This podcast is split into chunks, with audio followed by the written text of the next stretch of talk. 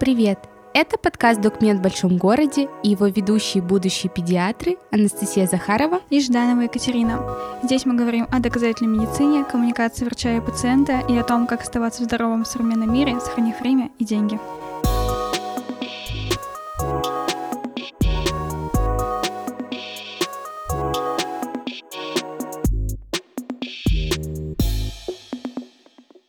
Очень бы хотелось порекомендовать такой замечательный сервис, который называется Докма. Докма — это партнер нашего выпуска, это сервис доказательной медицины. На Докма можно обратиться онлайн к специалисту, работающему по принципу доказательной медицины. Их там более 800, все проходят серьезный отбор, прежде чем попасть на сайт.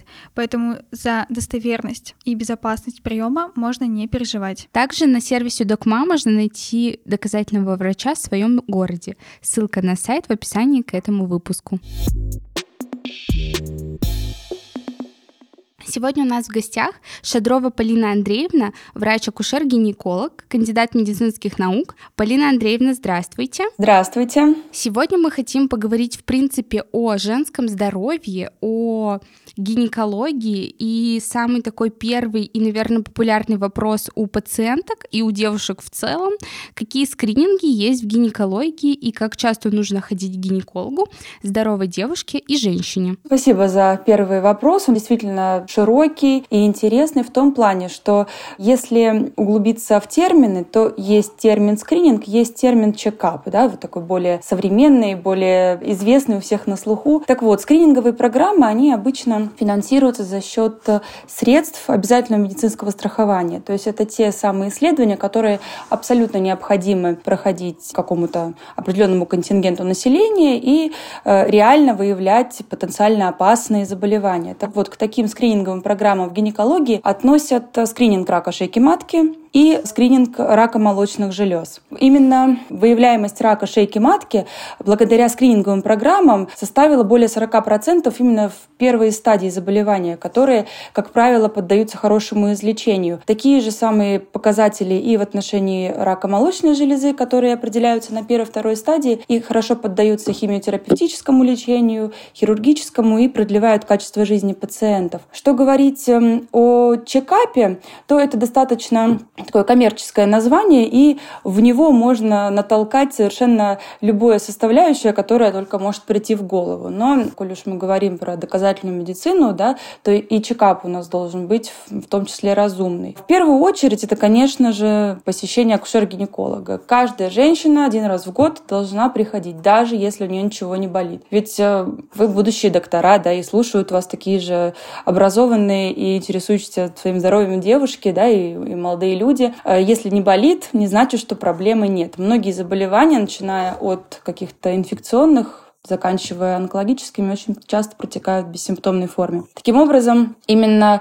пройдя комплексное обследование по жизненно важным органам и системам можно найти те проблемы, которые находятся еще в зачаточном состоянии. Так вот, что же такое, кто такой этот разумный чекап? Помимо посещения акушера-гинеколога, который может полностью составить э, всю картину и посмотреть на женщину вдоль и поперек, э, в том числе там даже со стороны вакцинации, мы таким тоже занимаемся. В первую очередь, мы, конечно, когда осматриваем женщину на гинекологическом кресле, раньше думали, всегда нужно брать мазки на флору. Сейчас к счастью, этот метод ушел в прошлое просто потому, что он остается низкоспецифичным по сравнению с той лабораторной диагностикой, которой мы обладаем на сегодняшний день. Так вот, э, именно всем необходимо делать pH-метрию. Это маленькие полосочки, которые прикладываются к боковой стенке влагалища, и от того, какой кислотности будет э, именно влагалищная среда, мы сможем сделать предположение есть ли инфекционно-воспалительный процесс или нет, есть ли нарушение микрофлоры или нет. Ведь э, бывает так, что глазом мы совершенно точно видим, что слизистая неизмененная, ничего там нет, прикладываем полоску, она синяя в анализе гонорея. Это очень часто встречается. Таким образом, после проведения pH-метрии, в зависимости от того, какой результат мы получили, мы уже можем направить женщину на дальнейшие исследования. Что абсолютно нужно всем? Это, опять-таки, скрининг рака шейки матки, но он не ограничен э, ежегодным проведением. Э, именно у пациенток с 21 года до 29 лет мы должны делать цитологическое исследование по простому ПАП-тест один раз в три года всего лишь. После 29 лет до 65 мы делаем этот анализ, прибавляя к нему ВПЧ-типирование на 14 наиболее часто встречающихся генотипов ВПЧ, и таким образом кратность такого исследования составляет 5 лет. То есть не так-то часто, да, это все нужно делать. И учитывая то, что в коммерческих клиниках этот анализ достаточно стоит дорого, таким образом мы экономим еще и средства наших пациентов, если они делают это все за свой счет. А следующее, что нужно делать, это ультразвуковое исследование органов малого таза. Если вы приходите без жалоб, то можно делать в любой день, разницы никакой нет. Но если что-то обнаружится в этот день, то доктор обычно просит прийти в нужную фазу цикла для того, чтобы это пересмотреть. Там, сразу после менструации это для того, чтобы оценить состояние эндометрия, наличие полипов, гиперплазии и так далее. Какие-то функциональные кисты обычно после менструации также сдуваются, скажем так, и можно уже оценить, киста это или все-таки какое-то доброкачественное образование, ну и оценить размеры узлов и так далее. Вторую фазу цикла, э, точнее нет, давайте так, в середину цикла мы проверяем ультразвуковое исследование, когда оцениваем рост доминантного фолликула, например, в женщ... у женщин, которые проходят стимуляцию овуляции при анвуляторном бесплодии. И во вторую фазу цикла, сразу после менструации, где-то за 7 дней до предполагаемых месячных, мы оцениваем наличие желтого тела или жидкости позади маточном пространстве как маркер свершившейся овуляции, что все мы сделали правильно, что беременность уже готова. Следующее очень важное обследование – это лабораторная диагностика. Например, общий анализ крови для оценки уровня гемоглобина, дополнительно ферритин и процент насыщения трансферина железом нам нужно для выявления скрытых или явных железодефицитных состояний. Явная анемия, ее, конечно, пропустить сложно, как-то заподозрить, да, ее, точнее, заподозрить легко по внешнему виду женщин. То есть она будет бледная, худая, будут синяки под глазами, ну, такой типичный клинический портрет. А вот латентное железодефицитное состояние – это то, что встречается сплошь и рядом. Вот э, по, судя по моим пациенткам, это ну, процентов 80, они все имеют железодефицит. И проявляется это по-разному, начиная от таких неспецифических жалоб, как сухость кожи, жалобы на усталость, какую-то апатию, депрессивное состояние и заканчивая уже действительно такими выраженными проявлениями, как э, изменением ногтевой пластины, изменением цвета кожи, появлением вот этих вот синяков под глазами и так далее. Таким образом, один анализ, точнее, один забор крови, три показателя, и мы уже понимаем, с чем мы работаем женщины. Это такие скомпенсированные, конечно, э, существа, которые ежемесячно теряют большое количество крови, и тем не менее, э, вот опять-таки организм компенсируется. Но бывает, что запас прочности у всех разный, Поэтому верхушка айсберга в гемоглобине, она не всегда оказывается столь информативной, и нам нужно копнуть немножечко поглубже. Следующий лабораторный показатель – это оценка функции щитовидной железы, определение уровня тиреотропного гормона. Это тоже важно, так как опять-таки, многие жалобы на усталость, вот эти неспецифические, они связаны с гипотериозом в том числе. И эпизодически можно проверять уровень глюкозы, опять-таки, не у всех, например, кто, у кого наследственная предрасположенность к сахарному диабету, либо, может быть, избыток э, веса есть. Но определение глюкозы в этом случае будет показано. Так, и что у нас еще остается? И помимо гинеколога желательно, конечно, посещать терапевта, если есть какие-то сопутствующие хронические заболевания. Остальные специалисты по показаниям, опять-таки, если есть э, указания на наличие каких-либо проблем. Спасибо, очень подробный ответ на самом деле. Очень важно, на наш взгляд, тоже проверять уровень гемоглобина. Просто это такая очень, наверное, неочевидная тема, и многие не до конца понимают, для чего именно проверять гемоглобин, проверять ферритин. Можете еще немножко подробно про это рассказать? То есть для чего нам выявить железодефицит, латентный дефицит железа? Почему это так важно? Железо — это один из важнейших микроэлементов в организме человека и в основном в организме женщины. А, он играет огромную роль в таких энергетических процессах, как овуляция, менструация, беременность. Если мы откроем up-to-date, то мы увидим целые статьи, посвященные железодефициту именно у женщин. Это наличие железодефицита и, точнее, расход железа у женщины, которая беременна в данный момент. И они действительно поражают. То есть, что касается обычных небеременных женщин, то да, расходы железа составляют где-то 1 миллиграмм железа во время менструации. Это увеличивается показатель в зависимости от обильности месячных. То есть, ну, примерно где-то так. И если женщина недостаточно питается, то, естественно, она идет только в минус, то есть у нее прихода железа недостаточно, расход железа катастрофически большой. Что говорить про беременную, которой просто правильно питаться и употреблять достаточное количество мяса или субпродуктов, этого, в принципе, это не покрыть никак. Поэтому мне практически, например, каждая беременная использует препараты железа в том или ином виде, либо перорально, либо инфузионно.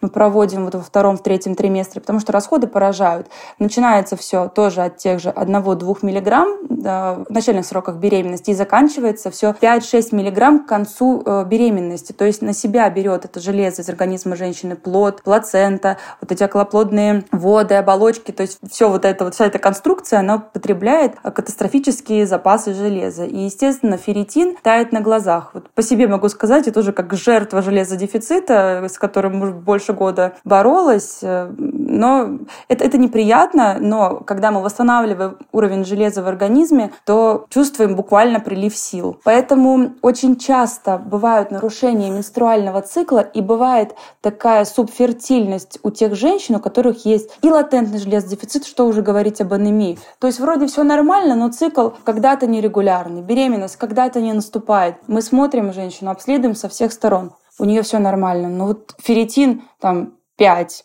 или я видела один раз там меньше двух. Меня это вообще просто поразило. Там, естественно, гемоглобин был там на нижней границе нормы. И таким образом, восстановив уровень железа, мы можем добиться каких-то улучшений в репродуктивной функции. Поэтому я считаю, что железо — это новый витамин D. Раньше в течение да, пяти последних семи лет активно всем предлагают принимать витамин D. Уже, мне кажется, каждый из каждого утюга кричат о его важности. Это гормоноподобный витамин. Да, действительно. Но железо — это, вот, на мой взгляд, гораздо важнее. Очень интересная аналогия про то, что железо — это новый витамин D. Здорово, надо запомнить. Да, я еще, кстати, хотела сказать, э, напомнить мамам, которые вот только-только ими стали, что вот именно, наверное, им особенно важно не забывать следить за своим ферритином и гемоглобином, потому что часто на участок приходят молодые мамы, сами все бледные, еле стоят, все силы уходят только на ребенка. И как бы я хотела сказать здесь, что важно не забывать еще и про себя после рождения ребенка и также проходить все чекапы. Обязательно. Э, это очень важно. И вот по работе с беременными пациентками я это отмечаю, что сейчас вы можете чувствовать себя нормально, там, допустим, при более-менее нормальных уровнях ферритина. Если мы посмотрим на лабораторные нормы, от 10 до 120, плюс-минус километр. То есть невозможно понять, где же та самая норма, да, которая, при которой мне будет хорошо. Но если мама в третьем триместре при ферритине условно 20 чувствует себя более-менее нормально, во время родов, после родового периода, она потеряет минимум половину, потому что очень большой, большая кровопотеря происходит в родах, как, как ни крути. Перераспределяется вся кровь. Соответственно, после родов, когда ей постоянно нужно будет быть э, в боевой готовности, постоянно подходить к малышу, у нее не будет сил. И я заметила это за своими пациентками, что когда мы проводим хорошую профилактику и лечение железодефицита, они все буквально летают. То есть приходят на послеродовый осмотр и говорят, да, у меня не сыпятся волосы, я себя чувствую хорошо, она хорошо кормит, счастлив малыш, э, да, счастлива мама, счастлив ребенок. Спасибо вам большое за то, что так развернуто рассказали именно про анемии и про, кстати, грамотную сдачу анализов для выявления анемии, потому что некоторые забывают про фертин. Далее мы бы хотели обсудить с вами популярные на сегодняшний день менструальные чаши. Это экологичный бюджетный вариант, и есть ли у них какие-то недостатки? Ну, тоже заметила за своими пациентками, которые приходят ко мне, что достаточно большое количество используют менструальные чаши. Я с ними сталкивалась постольку поскольку вот в рекламах э, опыта использования какого-то личного у меня нет, но тем не менее, как э, выбор метода гигиены, я его не исключаю. Почему я вот как гинеколог, например, люблю менструальные чаши, не как пользователь, а как врач? Потому что очень легко отследить, сколько женщина теряет менструальной крови за цикл. Почему это важно? Потому что когда приходит пациентка, начинаешь опрашивать ее, когда была дата последней менструации, во сколько да, возраст менархия, э, какие они у вас болезненные, не болезненные. И вот следующий вопрос – как вы их охарактеризуете? Какие они скудные, умеренные или обильные? И вот когда девушка говорит, да, вроде умеренные, вроде нормальные, на самом деле 80% оказывается, что они обильные. И тут мы опять возвращаемся да, к той к теме про железодефицит, потому что грамотно оценить менструальную кровопотерю – это очень важно. У нас есть определенные критерии, которые показывают, что менструация должна укладываться за цикл в норму от 5 мл до 80 мл. Вот как можно посчитать объем менструальной кровопотери, ну просто прикинув на глаз? Да? А когда девушка пользуется менструальными чашами, они, естественно, имеют свою градацию, да, там по 15 мл, по 20 мл и так далее. Вот она говорит, я меняю там, допустим, у меня в самый обильный день уходит, там, не знаю, две чаши, да, я меняю там два раза в день. И так вот, прикинув, сколько она примерно поменяла, какого объема чаши, я уже могу понять, сколько крови она потеряла и как отнесу ее в группу риска по развитию железодефицита, например, или нет все-таки, или там в группу риска по развитию каких-то гиперпластических процессов, гиперплазия эндометрия или эндометриоз, аденомиоз тела матки. То есть это достаточно удобный девайс, и я очень рада, очень довольна, когда приходят и рассказывают вот именно с этой стороны. С другой другой стороны, какая есть обратная сторона медали у данного метода? Э, попозже, я так поняла, мы, может быть, поговорим про такое опасное состояние, как синдром токсического шока. Э, я думаю, что он у всех на слуху и связан с использованием тампонов. Опять-таки, есть несколько интересных таких случаев показательных, как э, известные личности пострадали от именно этого синдрома и лишилась вот известная модель обеих ног. Но этот синдром встречается редко, и очень хорошо, потому что о нем много говорят и пишут, и кто внимательно читает инструкции, конечно же, об этом знает. В том числе и менструальные чаши, они также повышают риск синдрома токсического шока. Дело еще осложняется тем, что, например, те девушки, которые используют в качестве контрацепции либо лечения внутриматочные спирали, ну, особенно я бы выделила, наверное, металлические негормональные спирали. И при вот этой комбинации спираль плюс чаша, это прям вот комбо фаталити, на мой взгляд. Я бы что-то посоветовала выбрать одно. И какой еще может быть минус, когда имеется спираль, имеется чаша? По-разному оставляют усики, за которые потом эта спираль извлекается. Так вот, если эти усики зацепятся за менструальную чашу, то девушка будет вынимать и вынет чашу вместе со спиралью и там энное количество денег просто улетит э, сами понимаем куда. Собственно, тут нужно что-то выбирать одно. А так, я за. Почему именно опасно применение совместной спирали и внутриматочной спирали, именно металлической? Ну, просто, наверное, не для всех это будет очевидно. Еще раз вопрос. Э, применение спирали и чаши, да? Да, почему вы сказали, что это комбо фаталити? Ну, потому что сама по себе менструальная чаша создает эм, такую вакуумную среду, да, то есть она закрыта абсолютно от проникновения кислорода, закрывает вход во влагалище полностью, там нет кислорода. Там кровь — это прекрасная среда для того, чтобы размножались условно-патогенные микроорганизмы. Выхода они не получают, они там себя чувствуют вольготно. Спираль, она создает асептическое воспаление, то есть, получается, э, собрав две причины именно активизацию условно-патогенной флоры, плюс инородное тело, которое может являться фактором риска развития инфекционных заболеваний, такая немножко скомпрометированная среда. Поэтому и девушки с, там, с внутриматочными спиралями, они должны вести очень порядочный образ жизни, потому что вся инфекция легко проникает наверх восходящим путем. Матка, маточные трубы, область, полость малого таза. Соответственно, а, именно из-за этого мы не рекомендуем использовать вот эти два устройства вместе. Да, вот это очень хорошее пояснение, потому что в гинекологии в целом самый частый путь проникновения инфекции — это восходящий. И если инфекция есть где-то во влагалище, то она действительно очень легко может перейти, как уже было сказано, в полость матки и дальше по малому тазу разнестись. А это опасно тем, что в дальнейшем это может препятствовать э, репродуктивной функции.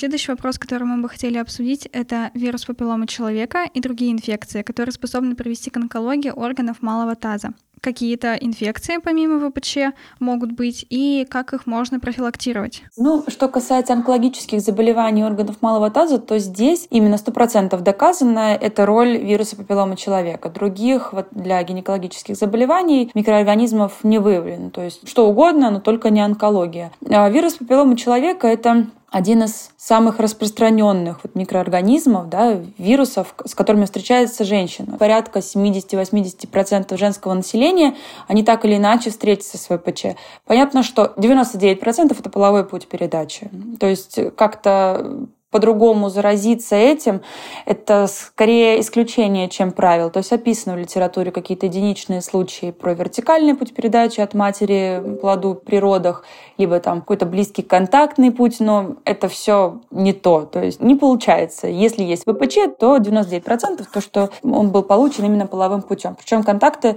совершенно разные. Это не только традиционные, да, но и оральный, анальный путь, которые также вызывают э, поражение этих локусов. Соответственно, что мы имеем на данный момент?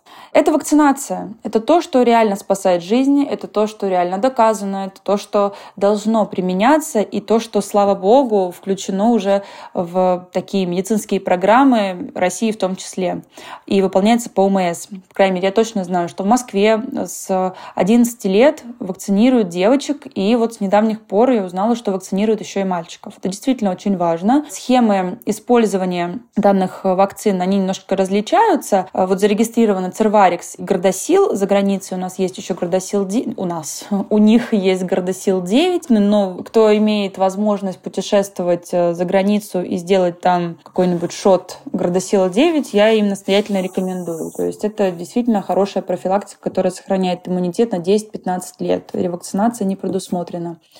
Так что со схемами? Если мы говорим про возраст, когда идеально нужно вакцинировать девочек и мальчиков, конечно же, до начала половой жизни, тогда, когда еще организм не познакомился с этим вирусом. И есть как раз-таки то окно, в которое нужно просто бежать со всех ног прыгать. До 18 лет это даже нет, наверное, до 21 года. Это двукратная вакцинация. По новым данным Всемирной организации здравоохранения можно уже даже однократно. И после 21 года это минимум двукратное, опять-таки по новым данным, но многие врачи у нас продолжают вакцинировать еще тремя дозами по схеме 0,26. И, конечно же, наверное, лучше делать это тремя дозами, если позволяют финансы, потому что вакцина дорогая, а прийти просто так э, сделать прививку не получается. То есть это всегда через прием врача, если мы говорим про частные центры, про взрослое население, и получается весьма накладно. Но если так посчитать, что это все дело растягивается на полгода, то, наверное, в целом экономически оправдано, учитывая то, какие благоприятные последствия за собой все-таки несет вакцинация. Что еще очень интересно, это то, что ко мне стали очень часто приходить э, женщины после 40 лет, которые вакцинируются. И я не то, что им отказываю, я очень, наоборот, рада. Почему? Потому что по инструкции к препарату гордосил разрешен до 45 лет. Соответственно, если мы укладываемся в это окно, мы вообще с удовольствием делаем прививки и отпускаем женщину жить абсолютно спокойной жизнью. Что хочется сказать особенно так выделить и подчеркнуть, это то, что вакцина не лечит уже, если есть э, вирус папиллома человека какого-либо типа. Это нужно четко понимать. Она предотвращает развитие. Но когда я вплотную занималась э, этой темой, мне это было очень интересно, там, год-полтора назад, я нашла исследования, которые показали, что, например, девушки, которые являлись носителями высокоонкогенных штаммов, например, э, ВПЧ 16-18 типа, то, чего защищает кардосил, который есть у нас в стране, и уже у которых которых развилось какое-либо заболевание шейки матки, например, тяжелая дисплазия, им нужно оперативное лечение. Их нужно пролечить, это как? Удалить полностью вот этот пораженный очаг. И после этого, когда мы делаем анализ, естественно, не находим ВПЧ, и эпителий шейки матки абсолютно нормальные, мы их вакцинируем. То есть так это работает. Предотвращает новое заражение вирусом. И э, с чего мы вообще там начали, да, как их профилактировать? Это, во-первых, вакцинация, и второе — это скрининг, то, о чем мы говорили в самом начале. А скажите, пожалуйста, очень популярен миф среди населения, опять же, про то, что вакцинация именно от вируса папилломы человека вызывает бесплодие. Что об этом думает медицина. Да, действительно, такой миф, он циркулировал, и причем статья, или, да, наверное, это была статья, ее опубликовали даже на PubMed, и они говорили, что вот, мы разгромили полностью вот этих вот э, за-прививочников, посмотрите, какие отдаленные последствия. Но затем группа экспертов села, просто просмотрела дизайн работы, просмотрела участников, просмотрела те сроки и тот возраст тех участниц, которые входили в это исследование, и Э, написала опровержение. После этой статьи после опровержения ту изначальную статью отозвали. То есть ее полностью, полностью запретили к циркуляции в интернете. Поэтому, конечно же, нет. Вакцина от ВПЧ, да, впрочем, как и любая другая вакцина, она не вызывает бесплодие. Если мы говорим, допустим, про вот эти неживые вакцины, то ну, на что они вообще могут повлиять?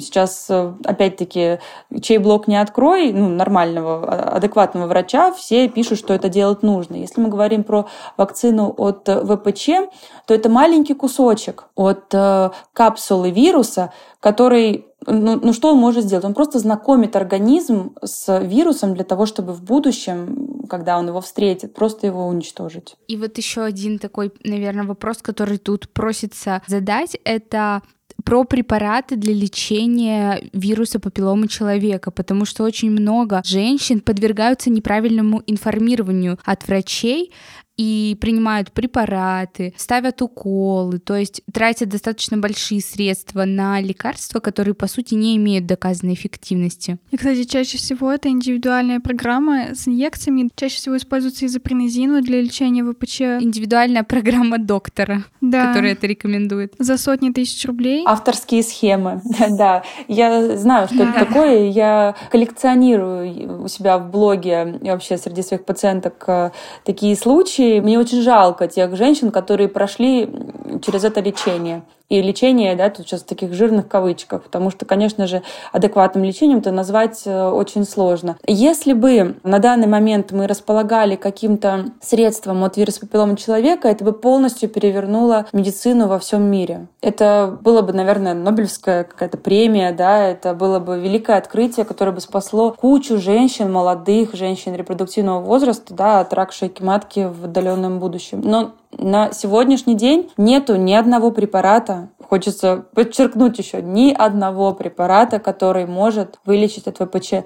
Есть уже лекарства, зарегистрированные от других вирусных инфекций, которые справляются хорошо от гепатита С, да, мы точно знаем, это антиретровирусная терапия, это вирус гриппа, может быть, даже да, от COVID-19 что-то скоро будет, но от вируса папиллома человека ни одного, ни таблетированного, ни в виде инъекций препарата нет. Никакая там терапия, никакие капельницы, никакое очищение не способны его удалить.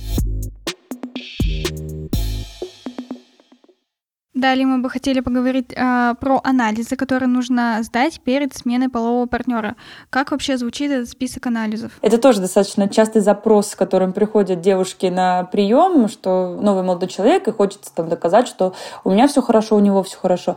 Значит, что мы обычно рекомендуем? Это минимум, как всегда такая необходимая база. Это анализы крови на инфекции именно ВИЧ, сифилис, вирусные гепатиты Б и С. И если мы говорим про половые инфекции, то это четыре основных облигатных патогена, а именно хламидийная инфекция, гонококковая инфекция, трихомониасты простейшая и инфекция, вызванная микоплазмой гениталиум. То есть вот эти четыре заболевания, они должны быть 100% исключены. Ну, вирус папиллома человека тоже желательно знать свой статус для того, чтобы вообще понимать, где он циркулирует и откуда вообще растут ноги, кто от кого его принес. Соответственно, тут и про доверие в паре, и про моногамность, скажем так. Поэтому вот тот самый минимум, который необходим. Больше на все, если вы имеете в виду, например, всякие уреоплазмы, микоплазмы, которые не гениталиум, то они, конечно же, к инфекциям, передаваемым половым путем, не имеют никакого отношения. Некоторые гинекологи так любят уреоплазму, особенно ее лечить. Да, понимаю. К сожалению. Да. Хочется восхититься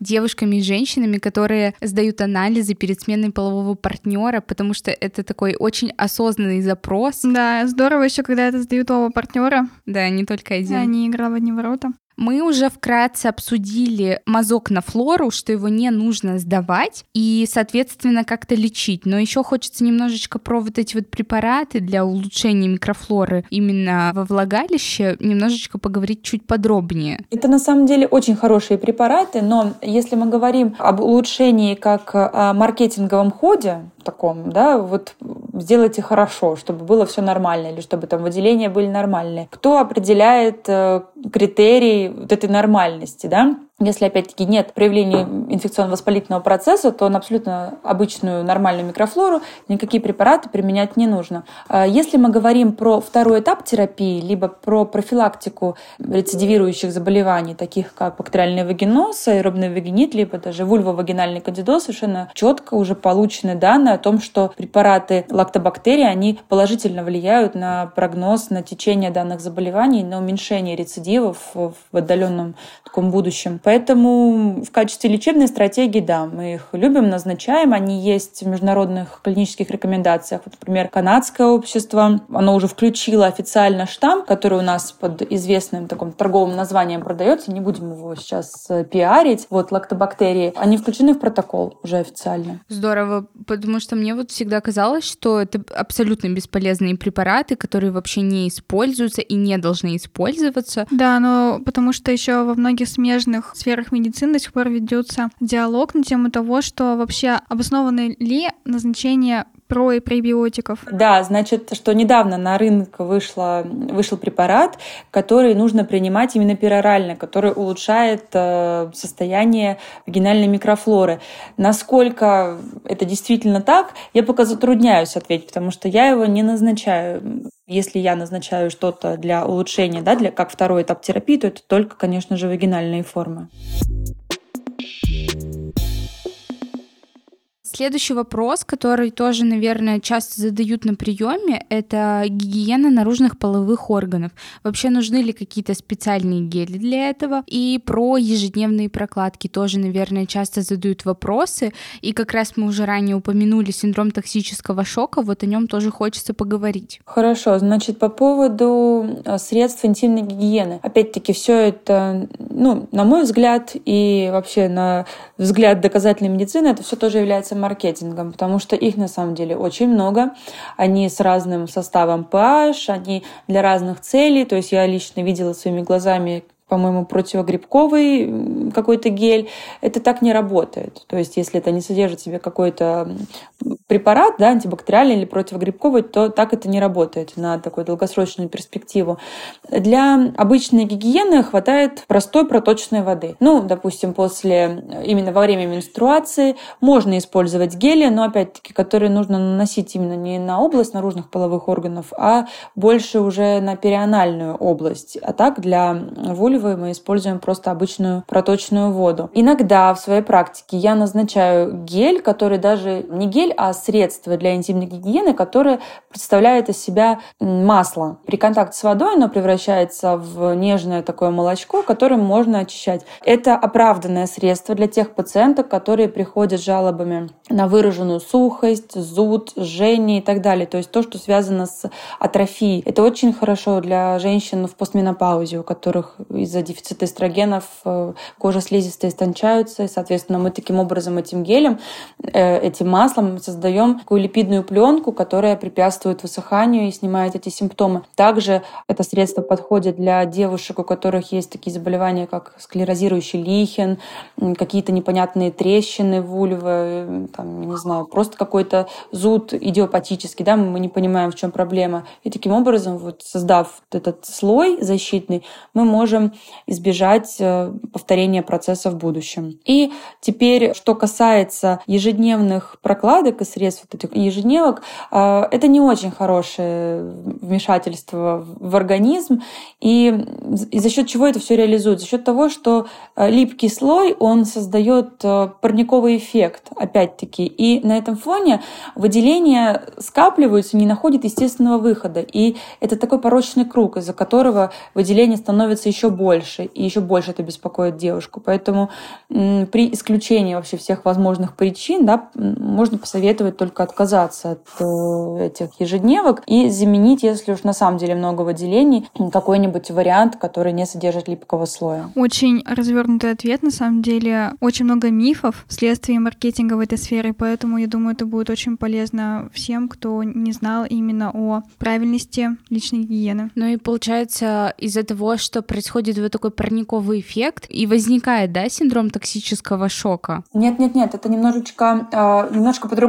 Если мы про ежедневки говорим, то это один парниковый эффект, а если мы говорим про использование тампонов и синдром токсического шока, но ну, это вот та же самая история, которая была и с менструальными чашами. Это когда не происходит доступ кислорода именно уже во влагалище, так как это орган, который физиологически сообщается с внешней средой, и здесь происходит э, блокирование этого доступа кислорода к, во влагалище и рост условно-патогенной флоры. Также это и работает. То есть э, если использовать тампоны, то нужно их регулярно менять и не оставлять ни в коем случае на период времени дольше, чем 8 часов. Конечно же, в идеале лучше чаще это делать.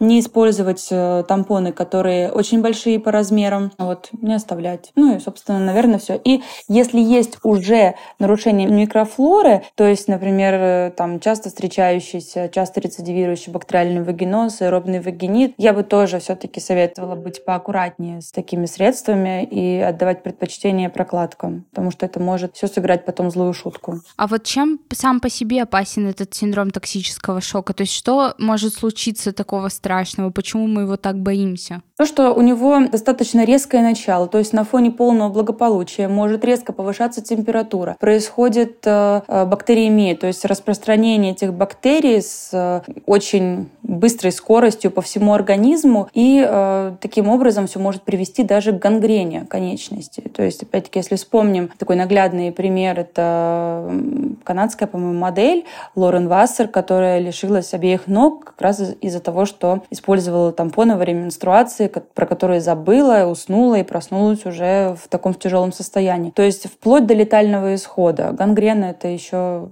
с чем можно бороться. Получается, верно ли утверждение, что для профилактики токсического шока лучше всего носить обыкновенные прокладки во да. время менструации? Однозначно. Ну, если уж совсем не получается, то желательно чаще, конечно же, менять средства гигиены. Тампоны, менструальные чаши, для того, чтобы не застаивалось. Следующий вопрос, который мы тоже хотели бы осветить, это предменструальный синдром. Есть ли у него какие-то красные флаги, когда этот синдром перестает укладываться в норму? И вообще, ну, что это такое? Угу. Ну, предменструальный синдром каждая да, девушка, наверное, характеризует для себя по-своему. Для кого-то это изменение настроения, для кого-то это изменение там, плотности тканей молочных желез или выраженная какая-то боль внизу живота, или у кого-то болит голова. То есть проявлений достаточно много. Он такой многогранный, этот предменструальный синдром. И, как правило, у подавляющего большинства женщин он протекает ну, в мягкой либо в умеренной форме. Тяжелое расстройство, которое называется предменструальное дисфорическое расстройство, это уже та ситуация, которая требует вмешательства психиатра в том числе и назначения препаратов со стороны психиатра. То есть это не наша уже зона ответственности. Итак, что же является да, этими красными флагами? Ну, на мой скромный взгляд, это изменение качества жизни. То есть, если э, это не нарушает течение дня и бодрствования да, у девушки именно эти проявления предменструального синдрома, то можно не паниковать. Но если она лежит, не может встать, если у нее боли настолько выражены, что она падает в обморок, если у нее тошнота, рвота, и она просто выпадает из жизни там, на несколько дней, то, конечно же, это повод для того, чтобы вмешаться и облегчить ей состояние. Потому что ну, сегодняшний портрет пациента — это это, в общем, во-первых, умный пациент, а во-вторых, это пациент, который заинтересован э, в качестве своей жизни в том числе. Соответственно, если что-то мешает, э, мешает этому, то, конечно же, мы должны вмешаться и должны порекомендовать как поведенческие какие-то мероприятия, которые она может использовать и облегчить свое состояние, так и медикаментозные. Еще один вопрос касательно инфекций, воспалительных заболеваний мы бы хотели обсудить. Это цистит. Довольно частое заболевание э, у женщин, которые нередко рецидивируют. И вот вопрос, можно ли вылечить его самостоятельно? И вообще, почему так часто происходят рецидивы? Ну, вообще цистит — это как бы не хотелось э, сбросить его на гинеколога, все-таки это урологическая проблема, и это не наша зона ответственности, хотя вот э, из раза в раз, из приема в прием приходят э, девушки с циститами, с острыми, с рецидивирующими и так далее. Когда это может быть, например, там нашей проблемой? Тогда, когда это встречается после полового контакта. Существует так называемый посткоитальный цистит, который прямо вот через день, через два после контакта начинает обостряться и, естественно, портит качество жизни и вынуждает девушку постоянно что-то принимать. Вылечить это сложный вопрос, просто потому что нужно разобраться с этиологией данного заболевания. Соответственно, что это может быть? Это может быть э, ну, просто бактериальная инфекция, те условные патогены, которые живут в нас, там, бактерии группы энтеробактерии, кишечная палочка это самое, там, клепсиела, протеи и так далее, их куча.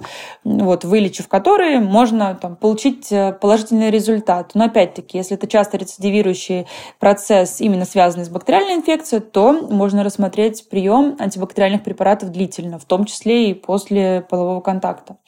Но, опять-таки, я немножко перегибаю палку, и я заглядываю на сторону урологов. Я это знаю просто потому, что я с этим очень часто сталкиваюсь, но терапию подбирает врач. И существует у этой проблемы другая сторона. Она сейчас активно пошла в массы, в народ, и это очень приятно просто потому, что не все то цистит бактериальный, да, что болит и что проявляет, проявляется такими симптомами. А, существует заболевание очень опасное, а, которое называется интерстициальный цистит. Часто также неприятные эти ощущения, они могут возникать на фоне существующего миофасциального синдрома, на фоне гипертонуса мышц малого таза, что также проявляет себя как вот как цистит обычный. То есть кажется, будто застудила, что-то простудила, но на самом деле нет. Когда начинаешь смотреть этих пациенток, у них настолько выраженный тонус мышц промежности, то есть мышц тазового дна, что тут уже невольно понимаешь, что каких-то антибиотиков здесь будет недостаточно. То есть это комплексная работа, в том числе с физиотерапевтом, с урологом, с неврологом. В некоторых случаях применяются инъекции, в некоторых случаях используют инстилляции гиалуроновой кислоты. То есть проблема многогранная. Поэтому рецидивирующий цистит э, бактериальный — это еще не самое страшное, что может быть. Можно попасть, можно копнуть в такую глубокую проблему, что потом из нее очень сложно выбраться. Но, тем не менее, она сейчас хорошо освещается. Очень очевидно, на самом деле, то, что за вроде бы, казалось бы, обычным циститом, за рецидивирующим могут скрываться так много проблем, потому что очень много женщин встречаются с рецидивирующим циститом, лечат его пожизненно самостоятельно, и, возможно, те, кто нас слушает, возможно, это именно тот знак, что нужно, наверное, сходить и все таки разобраться в причине да. и что же это такое. Да, в корне проблема. Я, кстати, еще хотела добавить про такую простую профилактику цистита. Это правильное подмывание и подтирание после акта дефекации, потому что многие, кто не соблюдают эти правила, вы, наверное, согласитесь со мной как гинеколог, что некоторые и подмываются неправильно, что это нужно делать, получается, спереди, ну, спереди, спереди назад, да, а не наоборот. И получается, после акта дефекации делать такие же движения уже туалетной бумагой. Вот. Да, совершенно верно. Ну и просто увеличение объема потребляемой жидкости, оно достоверно снижает риски развития цистита, риски рецидивирования цистита. То есть 2,5 литра в день – это должно быть обязательной нормой для тех, у кого цистит был, есть и продолжает рецидивировать. Кстати, я вспомнила про такой препарат, фитопрепарат, я бы даже сказала, как листья брусники, которые очень любят при э, вообще таких заболеваниях. Вот э, что еще по этому поводу думает доказательная медицина, действительно ли это работает? Именно листьев брусники я нигде ни в каких гайдах не видела, но именно брусника, клюква как э, в виде ягод, она показывает свою э, доказательную эффективность, и в том числе очень часто именно экстракт брусники или экстракт клюквы, он включается в какие-то препараты, которые продают сейчас э, для профилактики цистита. Систематические обзоры да, и всякие клинические рекомендации урологов, они говорят, ну, можете пить, можете не пить. Доказательная база вроде есть, но она слабая. Ну, но лучше пить, чем не пить. Поэтому почему бы нет? Если вы любите морсики, пожалуйста, используйте, берите ягоды, заваривайте и используйте. Это опять-таки дополнительная жидкость и улучшение прогноза заболевания. Наверное, важно тоже еще дополнить, что это все в комплексной терапии, то есть не, э, не самостоятельно. То есть, конечно, прежде всего мы разбираемся в причине, и уже как в комплексной терапии мы можем это использовать. Да, однозначно. И последний вопрос, который мы бы хотели задать, такой, наверное, больше... Резюмирующий. Да. По каким э, красным флагам вообще можно распознать э, неграмотного врача-гинеколога, к которому не стоит обращаться? Давайте, вот как мы уже обсудили, это тот, наверное, кто лечит уреоплазмы, вот эти условно-патогенные микоплазмы хоминис, например, э, те, которые назначают медикаментозное лечение от э, ВПЧ, лечат лабораторные какие-то проявления, анализы или инструментальные заключения, а не саму пациентку, то есть на основании каких-то исследований, а у женщины при этом жалоб нет. Вот если начинает лечить, то тоже, наверное, стоит задуматься о том, нужно ли так или нет. Ну и в отношении вообще подхода к женщине. Это тоже очень важно. Я считаю, что сейчас медицина уже перешла немножечко в другую фазу. Мы находимся в такой сфере услуг. Как бы это ни звучало, грустно, не грустно, но так оно и есть, по сути. Соответственно, когда пациент приходит, особенно если мы говорим про частные какие-то центры, он хочет к себе человеческого отношения, например, того, чего он недополучил в государственной клинике. Соответственно, если врач тыкает, как-то снисходительно относится, там, называет как-то «моя милая», «моя дорогая» и ставит свой опыт выше, чем опыт э, международных исследований, систематических обзоров, то тоже стоит задуматься об этом. Вот. И еще, если врач антипрививочник, я считаю, что это тоже надо от этого бежать.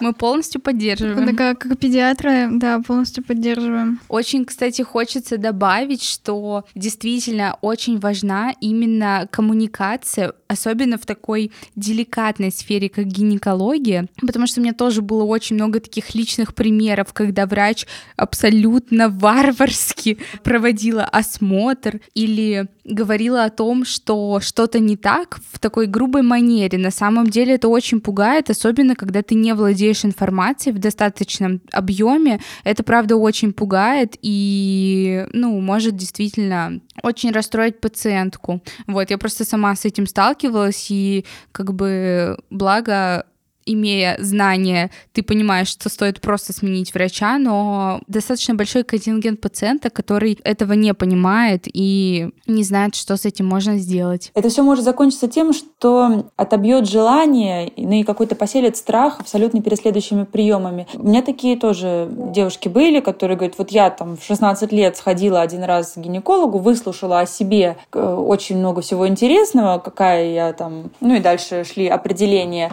И вот там почти до 25 лет к врачу не ходила вот тогда, когда уже там не пришла беременная. Это недопустимо. Такого быть, конечно же, не должно. Мне очень часто, сейчас похвастаюсь, делают комплименты, как аккуратно достаю зеркало влагалищное. Я никогда не думала, что я доживу до таких комплиментов, потому что в моем мире это само собой разумеющееся. Если приходит там девушка, да, которая э, не рожала, естественно, у нее одна анатомия, после родов немножко другая. Это все решается заниматься подбором зеркал, которые сейчас в трех размерах существуют. Пожалуйста, бери, которые подходят и используй. Не надо никаких грубых действий. Но, тем не менее, вот опять-таки с приема в прием приходят и говорят, вы первый доктор, кто так аккуратно эти зеркала там вставил либо удалил. Меня это очень поразило в первый раз, но сейчас я уже, конечно же, привыкла и готова еще к таким, к таким заявлениям. Очень здорово. Мне кажется, у нас получился очень интересный выпуск. Мы, конечно, осветили не все вопросы, потому что гинекология очень обширная такая специальность, где очень много каких-то нюансов, подводных камней, э, что очень важно разобрать именно со своим доктором на приеме. Но какие-то популярные вопросы мы постарались охватить. А, надеемся, что эта наша встреча не последняя, потому что я присоединяюсь к Насте. Гинекология — это очень обширная область. Мы еще, кстати, не упомянули об акушерстве. Ой, это просто отдельная да, история. Да. То даже без акушерства здесь хватает тем, которые хотелось бы а, обхватить и обсудить. Вот, поэтому будем с радостью ждать вас снова, чтобы обсудить а, контрацепцию и все, что с ней связано, потому что я думаю, что это очень актуальная, очень нужная тема, в которой очень много мифов, которые, как мне кажется, а, нужно развеять. Да, развеять, чтобы каждый мог воспользоваться этой информацией в открытом доступе. Спасибо. Обязательно встретимся. Полина Андреевна, скажите, пожалуйста, еще где вы принимаете, чтобы пациенты могли к вам обратиться и записаться на прием? Лучше говорить не буду, потому что ко мне уже записи нет. Поэтому, чтобы попали мои обычные пациенты повторные, пусть это останется секретом. Но у меня, конечно же, про клинику есть шапки профиля. Угу. Вот такие вот у нас доктора. Прием расписан уже на месяц вперед. Спасибо вам большое, что вы выделили время для записи выпуска нашего подкаста. Вы принесли очень много пользы а, нашим будущим слушателям. И имеющимся тоже. Да, а, поэтому будем рады видеть вас снова. Спасибо вам большое. И до новых встреч. До свидания. Спасибо вам. До свидания.